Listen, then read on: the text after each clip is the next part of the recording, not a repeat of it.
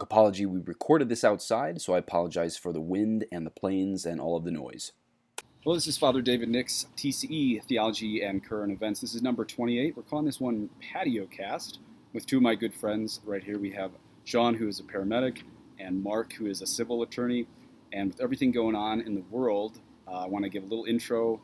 And it's going to be a pretty extemporaneous one. I think just with a um, medical expert and a legal expert, with everything going on in the Catholic world, uh, we have a lot to talk about, but we didn't really plan a lot on what to say.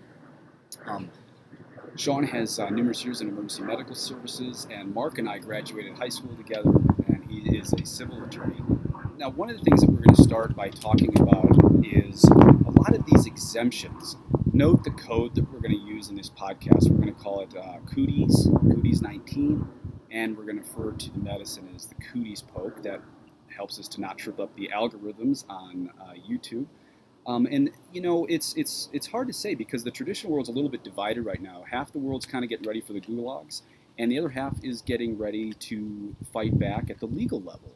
Um, so we're not there at the gulag. So you know, I think one of the best things that's been coming to people in prayer is Matthew six. Do not worry about tomorrow. Tomorrow will take care of itself.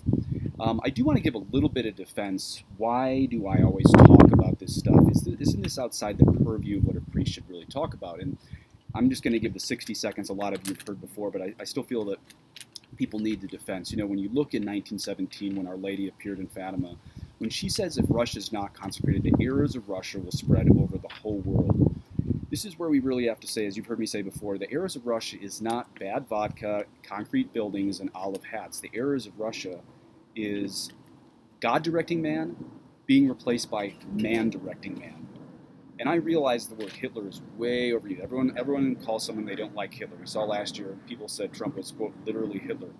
But I was pretty disturbed this week by Biden's speech, where a third of our country was essentially scapegoated uh, by um, how did Biden put it? His patience is wearing thin. I mean, that's dictatorial language. Um, however, thankfully, the devil may have overplayed his hand a little bit there. I got a uh, text from a female nurse I know in Arizona. She used to be my parishioner. She did get the religious exemption uh, recently.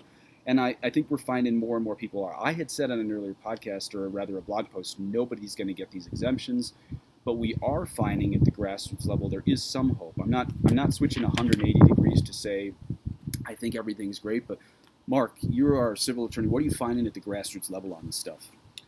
So I'm finding a couple things. Uh, number one, people are requesting exemptions. Uh, many of them are getting exemptions. It's still a little early to tell. I think what's happening is the requests are being made, and the employers right now are going through the process of deciding how they're going to respond. One of the things about these exemptions, too, you have to remember, Father, is every case is going to be different it depends on what your job is. It depends on uh, even, unfortunately, even the way you make the request. Because if they want to hmm. deny you, you have to be a little careful about how you make your request, and we can talk about that. But I think for the most part, employers are pretty open to this. I think they want to keep people. I don't think they want to have to fire people. And um, I'm, from what I'm seeing on the ground, is that uh, exemptions are being granted. So, what are the best legal options for employees who are opposed to getting jabbed? The best and first thing you need to do is you have to, uh, if it appears there's a policy and the policy is going to be enforced and they intend to do it, you have to ask for a religious exemption under Title VII. Human resource people, they'll know what you're talking about. And and that's the first thing you can do. That's a religious exemption. Now if you the other option too is if you have a doctor or a physician who's on your side with this and let's say you've had covid before and your doctor thinks that it's a very bad idea for you medically to medically uh, to get the the cooties poke you can have you can request a medical exemption under american with disabilities act and uh, so those are actually two options. You have a medical exemption or a religious exemption. Uh, and those are, I would say, the first place to start. That's great. And then, as far as the religious exemption, do you have any preferences on the paperwork? I know the uh, National Catholic Bioethics Center. I wasn't too happy that it put everything in the subjective. I think it used the word conscience 14 times, but it's still what I have people send me. My printer's not working, so I've, I've had donors and people ask for stuff. Um, I say, you got to send it to me, fill it out, and I will still sign it. Um, that's kind of my go to. Do you have anything better? No, it, it's all subjective. the whole Right. point of it is subjective. Yeah. You're, you're saying I have a more a religious, moral, or ethical obligation against taking this cooties poke. That is subjective. And, and as a matter of fact, um, it, it really needs to be a subjective because Right. um, they do not have to. If your objection to taking the cooties poke is political, if it's social, if it's economic, if it's anything other than religious, moral, and ethical, you're giving them a reason to deny it because religious exemptions only count for religious, moral, or ethical uh, objections. And I understand why the National Catholic Bioethics had to say all the subjective terms of conscience so many times because the reaction that I'm seeing from a lot of these employers is, but your pope and your bishops are saying it's okay um, to take this shot. And so that's become very difficult for Catholics to navigate this. And I think that's, I, I mean, I'm, I don't mean to put words in NCBC's mouth. Uh, that's not them saying that. It's just that's my suspicion why they had to go in the direction of subjective arguments because I, I've never seen secular organizations uh, claim the CDF in the history of the world. but apparently, they're they're quoting the CDF right now. It's a, it's amazing. Uh, uh, here's the thing I want to get across. You know, it, doesn't matter. Uh, It, this may sound strange. So if you're a Roman Catholic and you're requesting exemption as a Roman Catholic to taking the the the cooties uh, uh, poke, Yeah. it may sound strange, but it actually doesn't even matter the fact that your bishop may have come out and said it's perfectly moral for you to get it. Or even if someone po- points to the person in the Vatican who might have said it's perfect, not only is it moral, but you should get it. How would you Um, answer that, Bill? You, the answer is, is under the law, it doesn't matter. Uh, Okay, what matters is, and there's actually was a couple Supreme Court cases on that. It doesn't matter if the religious organization you're a member of has a has a different point of view than you. What matters is you, your subjective religious, moral, or ethical belief, and it prevents you from receiving this cooties poke. Question for you, Mark. so my Sure. so my uh, mother-in-law just got her religious exemption approved. She works for a, a large um, healthcare organization, and they told her though when she submitted or she was going to submit uh, her religious objection that she needed to demonstrate where in her faith or what part of her faith justified her rejection of the cooties poke. Um, and it's my understanding that that's not legal to ask of an employee either. Is that correct? you know, it's it's it's okay. It, it, you have to have a sincerely held belief, okay, and uh, that is what the law says. You have to have a sincerely held belief, and an employer can ask you to support your request uh, to ensure that this is really a sincerely held belief. This is what this is one of the benefits to these letters that good priests that are out there who are willing to sign their name to a religious exemption letter. That's one of the benefits to having those letters because you can use those letters to show that you do have a sincerely held belief. You know, it says, "Hey, no, I'm I'm serious. I am a practicing Catholic. I go to mass every week. Here's a letter from my priest priest that su- supports what I'm saying." That helps. So there's nothing wrong with um, necessarily with an employer asking for something to, you know, to show that you really do have a sincerely held belief.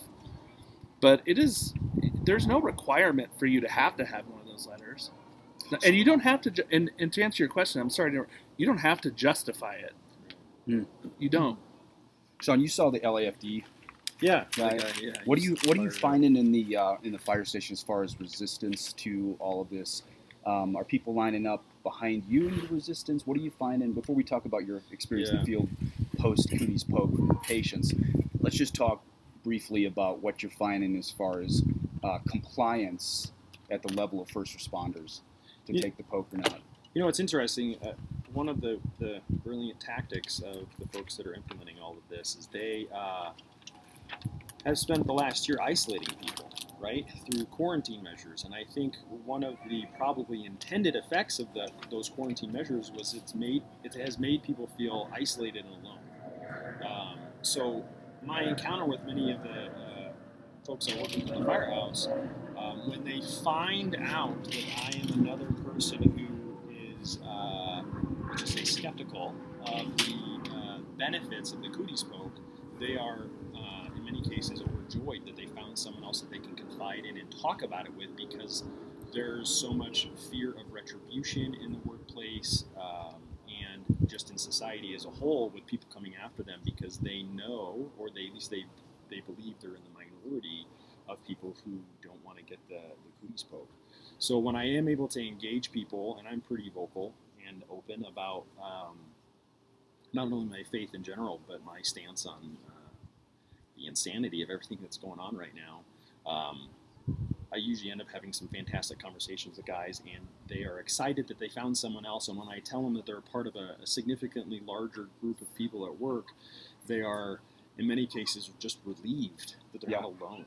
and that says a lot for courage right there that you know someone just needs someone to hear i mean there's a lot of people out there who need to hear one other person speak up and then they're going to jump behind the leader on that stuff and you know this is where i think maybe america might be the very first i'm not there on signing on this yet but maybe america will be the very first country in the history of the world to buck communism i mean in cambodia and cuba they didn't have social media and they didn't have the second amendment that might be kind of where we're going to be a little bit different. Um, along the lines of courage, I don't know if you saw, you guys saw this, but there was something on Instagram.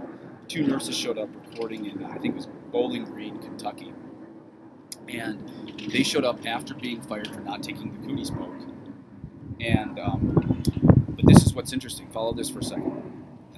They had never given them termination papers, and if I remember the video correctly, or at least the description, because I, it kind of petered out when I was watching it they demanded termination papers and they wouldn't give it. And I think the hospital knew that handing over termination papers was going to be a legal liability. And I didn't prep you for this off the show, um, but that's a pretty bold move to say we're still showing up to work. And since, um, yeah, we, we know we're not on the schedule, but you never gave us termination papers, so we're here. I- If you run into, I would not quit. I would never quit. Um, don't let people bully you into quitting. Make them fire you. And I- I've heard people say that, and I think that's making the rounds now on social media, and I, I agree with that. Uh, Make them fire you. Make them go through that. Do not quit. Um, it, it just it, it, it puts the ball in, it puts the legal ball in the employer's court. Yeah. And that's one of the things I, I do feel bad for the employers in a lot of way. I mean, that's one of the things that Biden did this last week. You know, he's Yeah. he's he's he's pushing off these uh, he, he's pushing off the enforcement of these uh, cootie pokes onto the employers. Does that violate the Constitution? Oh man. so, um, I can't imagine that that is constitutional. Um, my first thought on that is, um, does the federal government even have authority to do that? You know, under interstate commerce clause. And I don't mean to bore bore you or your listeners with, you know, detailed constitutional arguments, but essentially, health, health issues like um, these types of medications have always been a state level issue. Right. Um, and Right. so and so to have the federal government come in and impose a, a, a massive, massive mandate like that without one vote from an elected official Yeah. um, that affects almost every employer across the country, at least with over 100 employees, I think is what he said his rule is going to be. That's uh, uh, that's got to be unprecedented. And we see For something maps. like this. Most of you guys have seen the maps. It's like 30, 30 states are fighting back against that. Do you think they're going to stick with this, or is that just going to peter out? Oh, I think they're going to stick with. I think they're going to fight back. Yeah. I mean, I I can't imagine this isn't going to get up to uh, the Supreme Court very very quickly. Yep. Now the rule hasn't even been issued yet, so he's making OSHA issue the rule. So he's just telling us it's coming down the pike, and it's a little hard to talk about because you don't know what's actually in the rule yet. Right. Um, but I can't imagine this isn't going to get challenged. So, what does a up. Catholic do now if an employer refuses to grant that relig- religious exemption or the other exemption? What does he do if that's rejected? Yeah. Well, the first thing you have to remember too about these Title VII religious exemption issues is that your your employer is required to make a reasonable accommodation. Okay, so if you say, I'm not able to fulfill this policy. Uh, I need to. What they're supposed to do is attempt to find a reasonable accommodation for you. And uh, now, if it becomes an undue hardship for the employer, then they can say, "I can't accommodate you. I'm sorry. I have to let you go." Um, but part of that, finding that a really, uh, reasonable accommodation is there has to be some dialogue with with your employer, and I, I think it's always a good idea to uh, suggest an accommodation that you would like the employer to give you. For example, if you work in an office job and you can do your job remotely, and a lot of people have, I have, even as a Yeah. you know an accountant, a lawyer, whatever, and you can do your job remotely. Propose that as your reasonable accommodation That's right. And especially because you probably have already been doing it since March of 2020 last year. I think it's really hard for an employer to say that's not a reasonable accommodation when they've been allowing you to do it for the last year and a half. You know, how, how do you say it's not reasonable? You're the one who told me to do it in the first place. You know, and Sorry, go ahead. Oh yeah, and I kind of want to switch from legal to medical here. I was listening to a Michael Michael Knowles podcast yesterday, and he pointed out there's certain libertarians that are saying, no, you can never mandate a vaccine. He said, well, historically in the United States, that's really not the best argument. He, he talked about smallpox and stuff. He said, really, the better argument is that this jab doesn't work, you know, and and I, I, I agree with him on that because, um, you know, smallpox did. Um, he he gave a lot of examples how it's how it's pretty dangerous, um, and that's where it's probably not. At least historically, I mean, you can make the argument, um, hands off me, and you can't you can't actually mandate anything. But he, you know, Michael Knowles' new book, uh, Speechless, is really about that you can't go in the full libertarian direction because our country is found out like First, First Amendment. There is limitations. There used to be laws against pornography and stuff like that, right?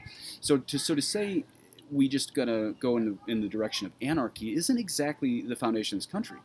Um, to to really say this cooties poke is probably not going to be good for your body is a, is a good argument. That's maybe where I kind of want to switch to um, emergency medical services. Just what you're finding, Sean, um, uh, and, and your friends. You guys are very high call volume uh, 911 system.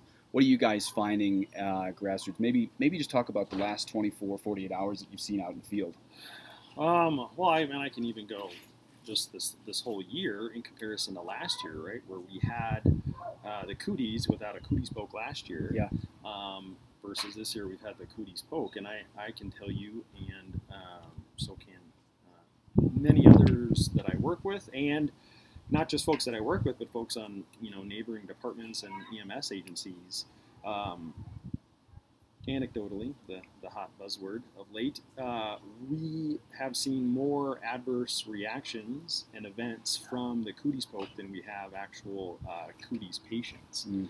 Um, I mean, the first we- cooties patient I transported to the hospital last year wasn't until June Okay. right? For some context, and I was on uh, the medic unit that's our busiest medic unit for our whole department. hmm Um, when I say medic unit, I mean ambulance uh, for our whole department last year. And I, the first cooties, the first cooties patient I saw was in June, right? You think about Wow, that. that's several months in. That's more than several months, in, right? It's a, it's an impressive amount. And and this year I've had uh, vastly more uh, patients that have been super sick or in cardiac arrest um, from an apparent link with the cooties poke uh, versus just cooties. I mean, uh, And we talked about some of the hip. We know the HIPAA Yeah. rules, so we're going to be careful of that. But can you can you say what you said off the air as far as like what you saw the past 24 hours? So, um, well, just this week I was on an overtime shift and uh, was uh, got sent to a 91 year old um, patient in cardiac arrest who eight days ago got their their third booster, their their third cooties poke, hmm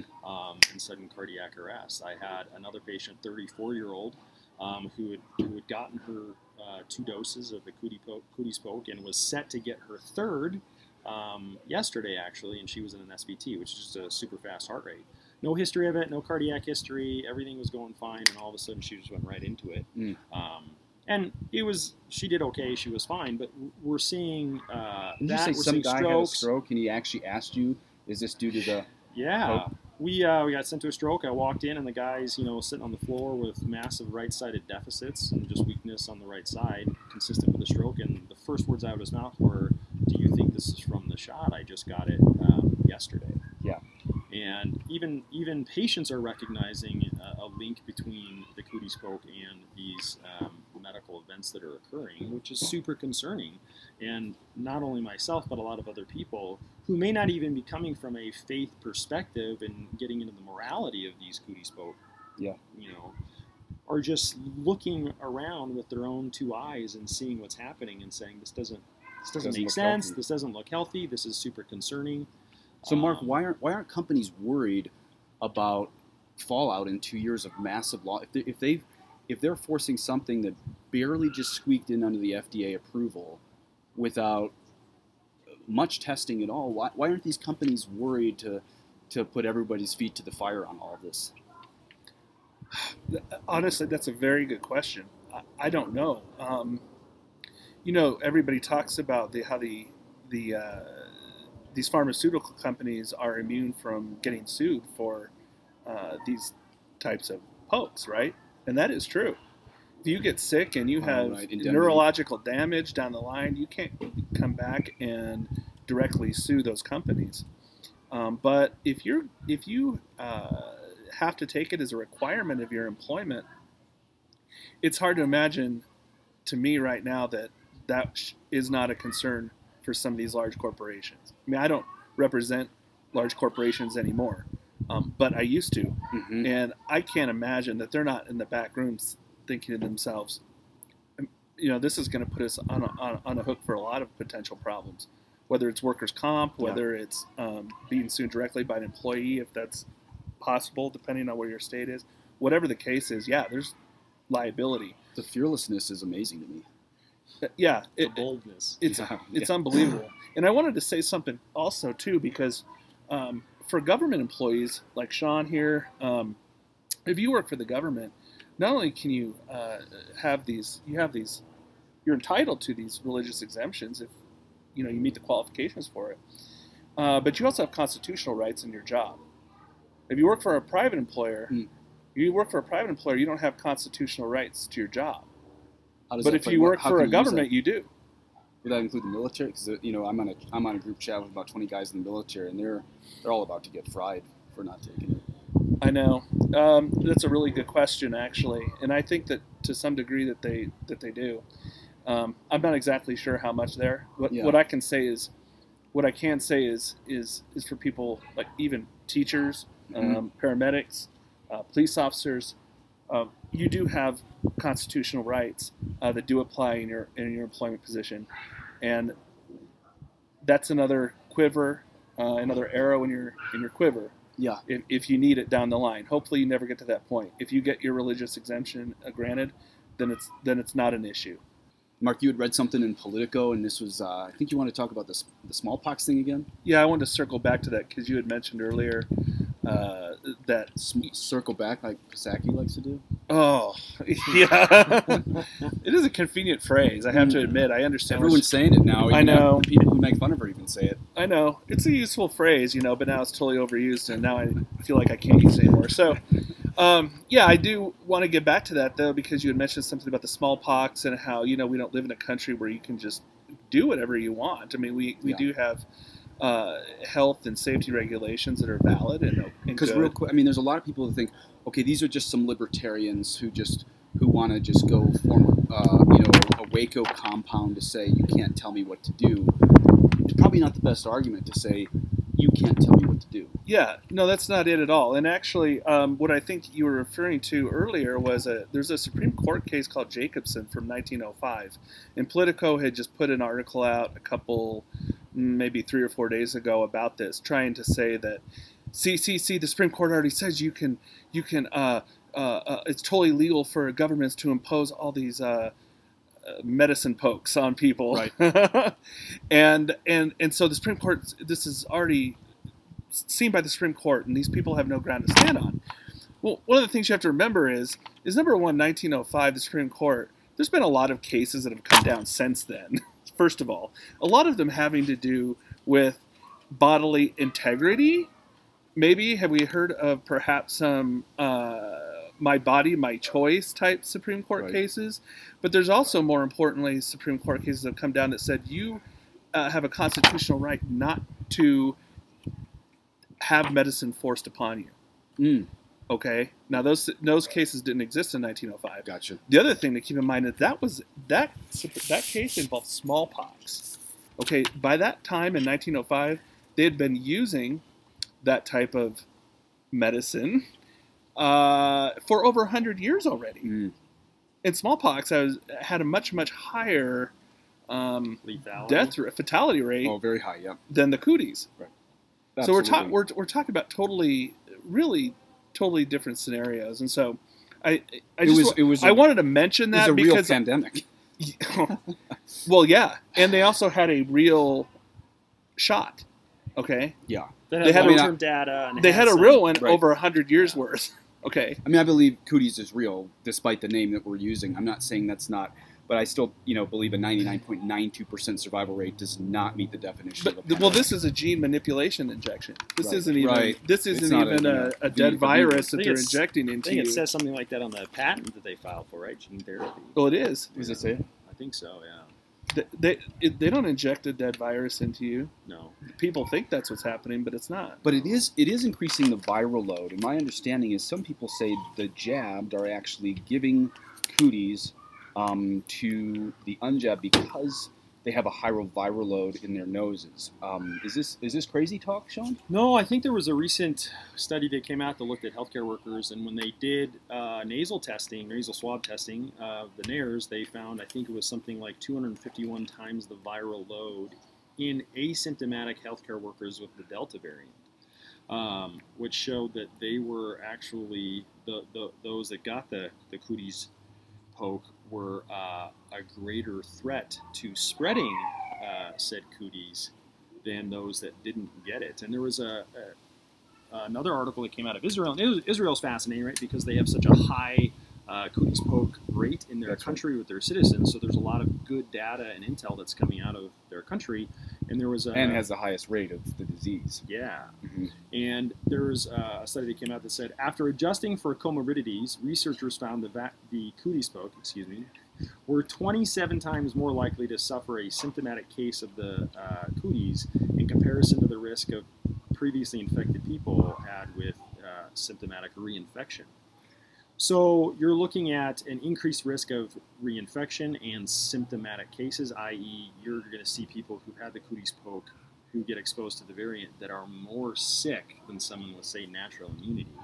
And there was another article out of Bloomberg, uh, not necessarily known for its conservative stance Right. on, on life in general, and it said people given both doses of the Pfizer BioNTech cooties poke were almost sixfold more likely and sevenfold more likely, or excuse me, sixfold more likely to contract the Delta infection and sevenfold more likely to have a symptomatic disease than those who had recovered. Again, natural immunity provided better protection not only on rate of spread, but on your symptoms and the severity of a secondary or breakthrough infection. And so this isn't a slight difference from what Biden said. I mean, he's basically saying, yes, the shot works, but all the people who have the shot are in the hospital because those who didn't get the shot. It's like, well, first of all, which one is it? If, if it works, then why are they in there because of those who didn't get the shot? But then you look at those stats, and it's like, that's not just a slight difference from that. That's the exact opposite. I mean, it's almost like hearing Biden talk about abortion or a climate change or whatever. I mean, this is what's so amazing to me about the science. The religion of the left is truly science. And this is further proof that when you have a bad religion, it actually turns on you to become an even worse religion. I mean, I was staying up last night because I couldn't sleep, just looking up at the stars, just thinking, how insane is it that the left actually believes this planet's about to burn up? Um, climate change, the fact they believe that you can turn a man into a woman and vice versa. I mean, the one thing that they claim they have science, they have absolutely no evidence for at all as far as climate change, um, abortion, what they want to do as far as transgender surgeries, and then and then we're actually going to believe them to actually tell part of the truth on the whole cooties 19 you know of course not. And this is this is why i keep coming back to this whole thing of like if they don't have the medicine and they don't have the science it has to be religion. It has to be spiritual. I know that's kind of what everyone expects a priest to say but i first try to rule out the historical the sociological the anthropological the medical. And when none of that shakes out you have to say this does seem to be angels versus demons at this point. Yeah, and I, and you say you know the the cooties poke doesn't work. I, I think it perhaps it does work, just not in any way, shape, or form what they're telling you it's designed to work for. Right? It's making people more sick. Uh, I don't think we have time to get into antibody-dependent enhancements. What, I was gonna just about to ask you, what do you, do you believe that whole thing?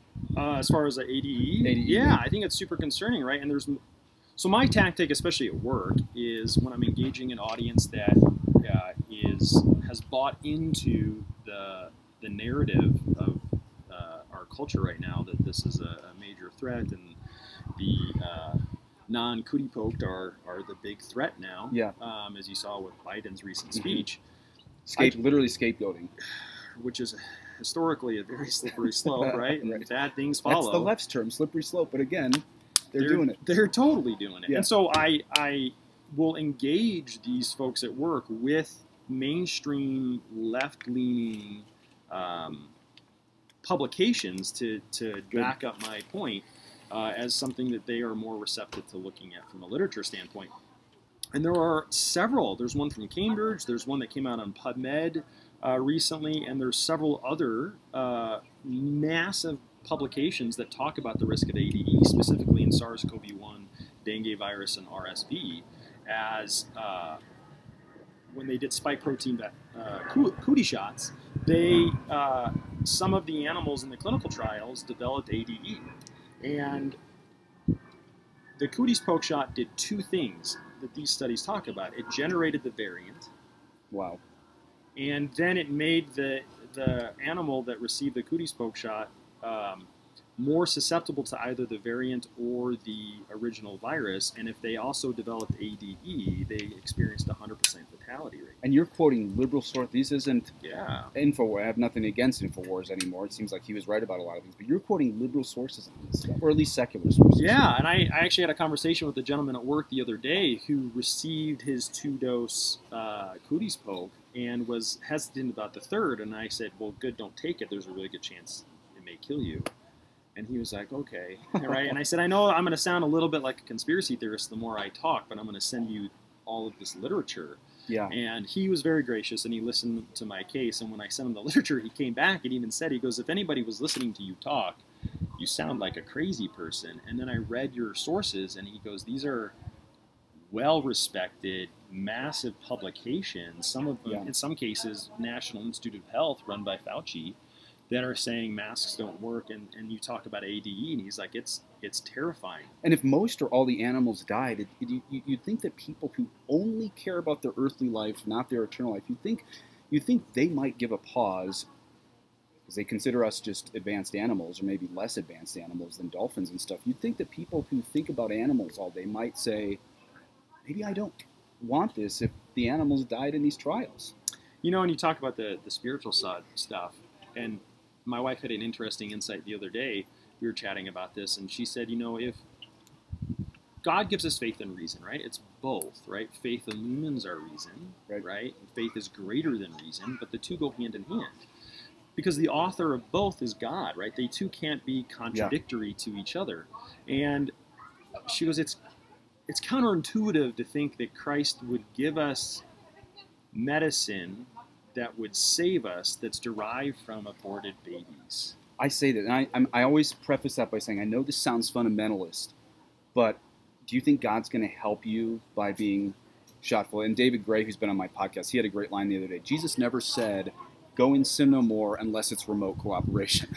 Right. right? Well, and I always remember, and I, I love sharing this quote uh, at- work when I'm trying to evangelize Peter. Is uh, it's from Peter Kreeft, uh, professor of philosophy, I think at Boston, Boston College. University. Boston, College. Yeah, yeah. I had him. in You're- class. yeah, yeah. Okay, so he, eh, this is one of my favorite quotes, and he says that um, abortion is the antichrist demonic parody of the Eucharist. Right. This is why it uses the same language. This, This is, is my, my body. body. Yeah. And I think you talk about a demonic spiritual aspect to all, everything that's going on. All of the cooties pokes are in some way tainted by Mm. abortion, That's right. Right? They come from cell lines They're- of aborted. They're not directly, but they're from cell lines of aborted babies. Correct. And in some, Yeah. and Johnson and Johnson and AstraZeneca, I believe they actually have That's right. physical cells from their uh, aborted cell lines Right. in the in the cooties poke. So you're looking at satanic delivery system for salvation from death from a virus that carries a 99 I The, the shots are evil, aren't Yeah. the shots are evil, the shots yeah. are evil by their and- nature. by their and- nature. And Yep. it, it didn't even the Vatican and the Pontifical Academy for Life. If you read their if you read their letters, they tell you that that's the case. What they say is that it's morally licit because it's material materially remote, Right. and there's a grave reason for doing it. so it they're doesn't- saying it's evil, but we're going to give you a loophole. Yeah. Well, kind of. I mean, that's a legit. I mean, that's a legit thing in moral theology. I think is to talk about remoteness and and um, But as you mentioned before we started the show, you also have to have grave reason, and, and Right. something that's making you sicker clearly isn't grave reason, especially since our baseline is a 99.92% survival rate. Well, what ticks me off about all of this, especially when you go on and, and you, you read some of the stuff that these other uh, social media priests put on there who are telling these people and their parishioners that it's moral, you need to go do it, get this thing, that's, that's not even an accurate reflection of what the documents they're relying on say. Because there's, those documents said, look, we agree these shots are bad. They are abortion tainted And you know but what we're saying is that it's morally licit if there's a grave reason for doing so and I, what i've always heard you father doing and you're doing on these podcasts i know you get a lot of critics on this but you're, what, the case you're making is is that there isn't a grave reason to taking this right. particular jab That's right. We don't have grave reason. And then and then sometimes I default to my fundamentalist. is God really going to bless something made? Is He really going to bless your health made with that? But you know, there's no more gray area. You guys go to the Latin Mass now, and I think you guys texted me. Your old parish had a meme up quoting James Martin, right? What was that? What did that quote say? It was talking about love and Love, yeah. all of that stuff, but it was, you know, it was quote, quoting charity James Martin, yeah, right? And it's, And actually, I do want to get to the topic of charity. We were talking about this. Now, this is going to sound actually like I'm going super soft on this whole thing, but remember how I just mentioned, you know, we're on we're on a group text, the three of us, and sometimes Sean annoys me because he always quotes St. Thomas Aquinas saying that sin darkens the intellect, and sometimes I want to say, but these people's intellect isn't just darkened; it's like totally the opposite. it's absent. It's absent. I mean, this this is one of those cases where it seems sin makes the, the intellect absent. I mean, if people if people really think we're in more danger of um, the ice caps melting than abortion killing people, then their brains just aren't really working. Um, now, this is where it might sound like I'm going a little bit soft, but it kind of hit me last night. Love is going to be the only thing that, that convinces these people at this point. Um, these arguments, I mean, I realize at this point I'm speaking into an echo chamber of traditional Catholics who listen to these podcasts because they want to feel they have one person in their back who's a priest. They're listening because this is already what their group of friends already believe. Very, very few people are having their minds changed on these podcasts.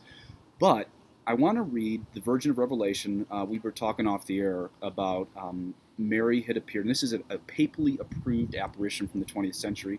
Mary appeared to a man named Bruno, kind of a modern St. Paul conversion. He was he had a plan to kill, I think it was Pope Pius XII, and um, had a conversion at Tre Fontane. It's a place right outside of Rome.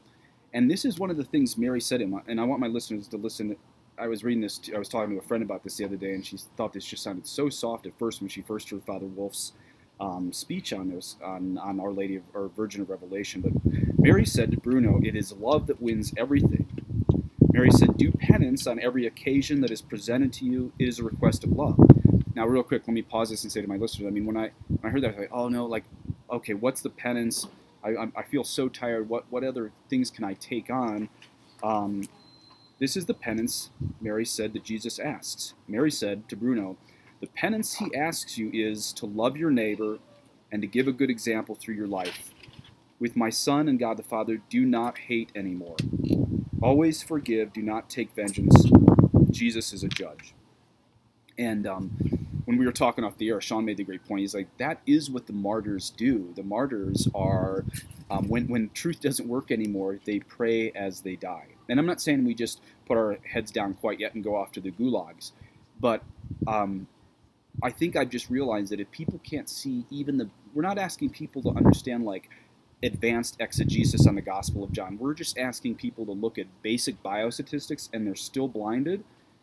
This is where I think our calling is just pure charity um, to make any difference in people's lives. I don't mean that we sideline giving a reason for our faith, as, as Peter says. We have to have reasons. I've said before, apologetics won't win souls, but not knowing them will lose souls. So we, so we got to know this stuff. But do you guys have anything to add to that on the Virgin Birth? Let me read that opening line again. I mean, it sounds just so soft, but it's Our Lady, and this is a papally approved revelation.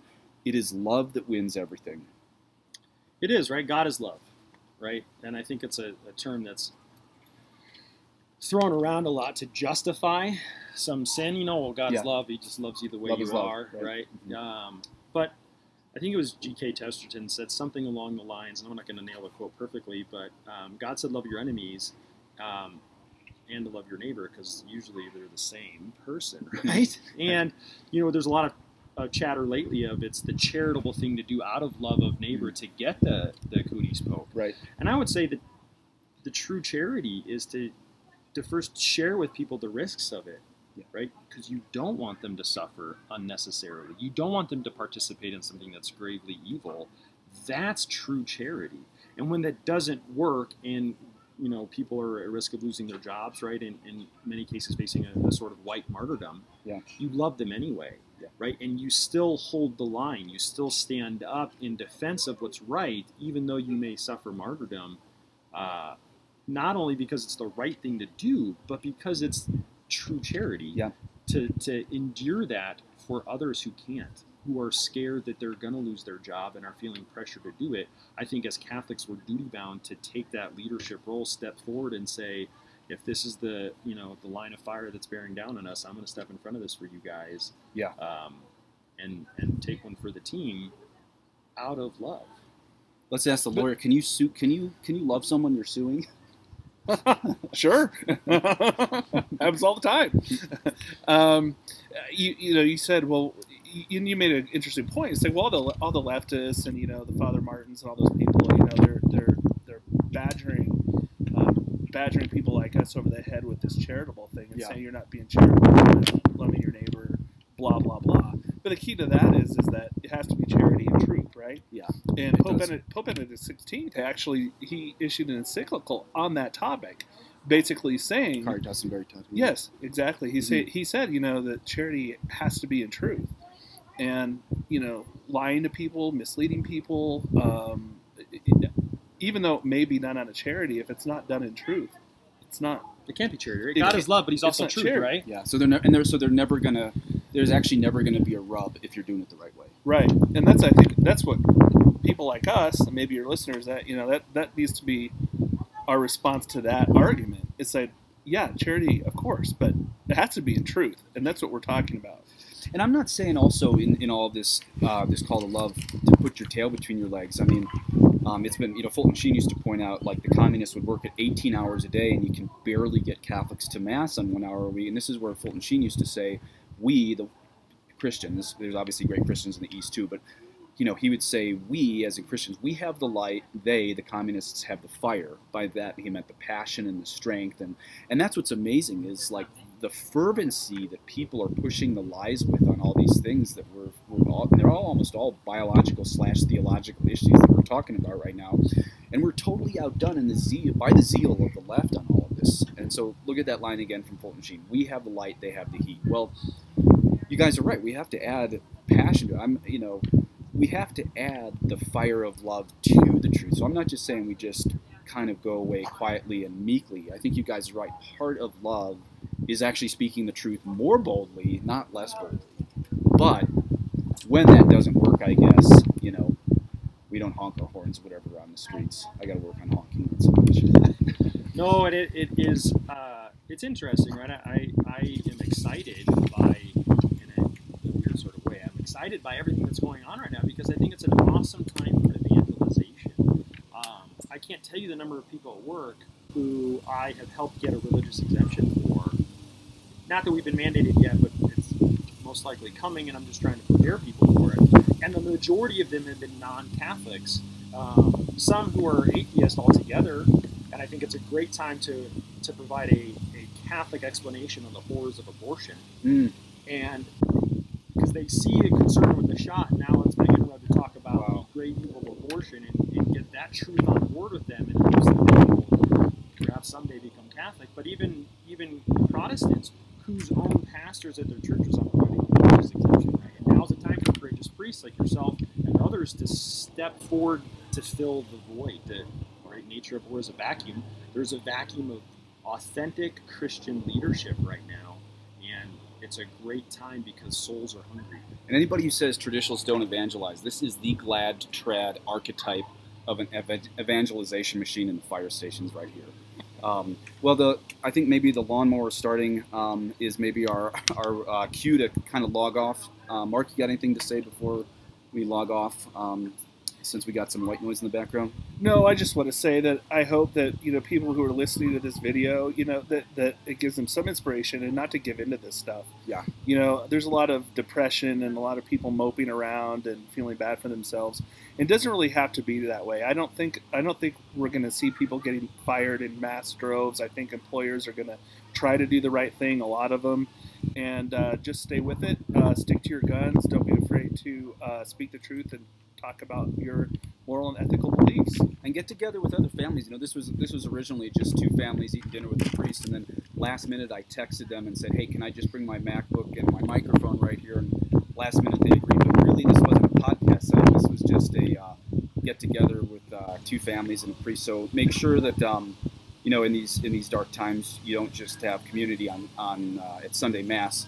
Get together with uh, other people fighting the same fight and rejoice. I know it's it, it, can be hard to right now because they've done a really good job isolating everybody, uh, but God put you here for a reason, right? He put you here in this place and in this time for a reason, um, and that reason is to be a saint. Amen. And the surest way to sainthood is through suffering, right? As uncomfortable as that is, rejoice. God called you to be a saint. He's calling you to suffer uh, and take joy in it. Amen. Thanks for listening, everybody.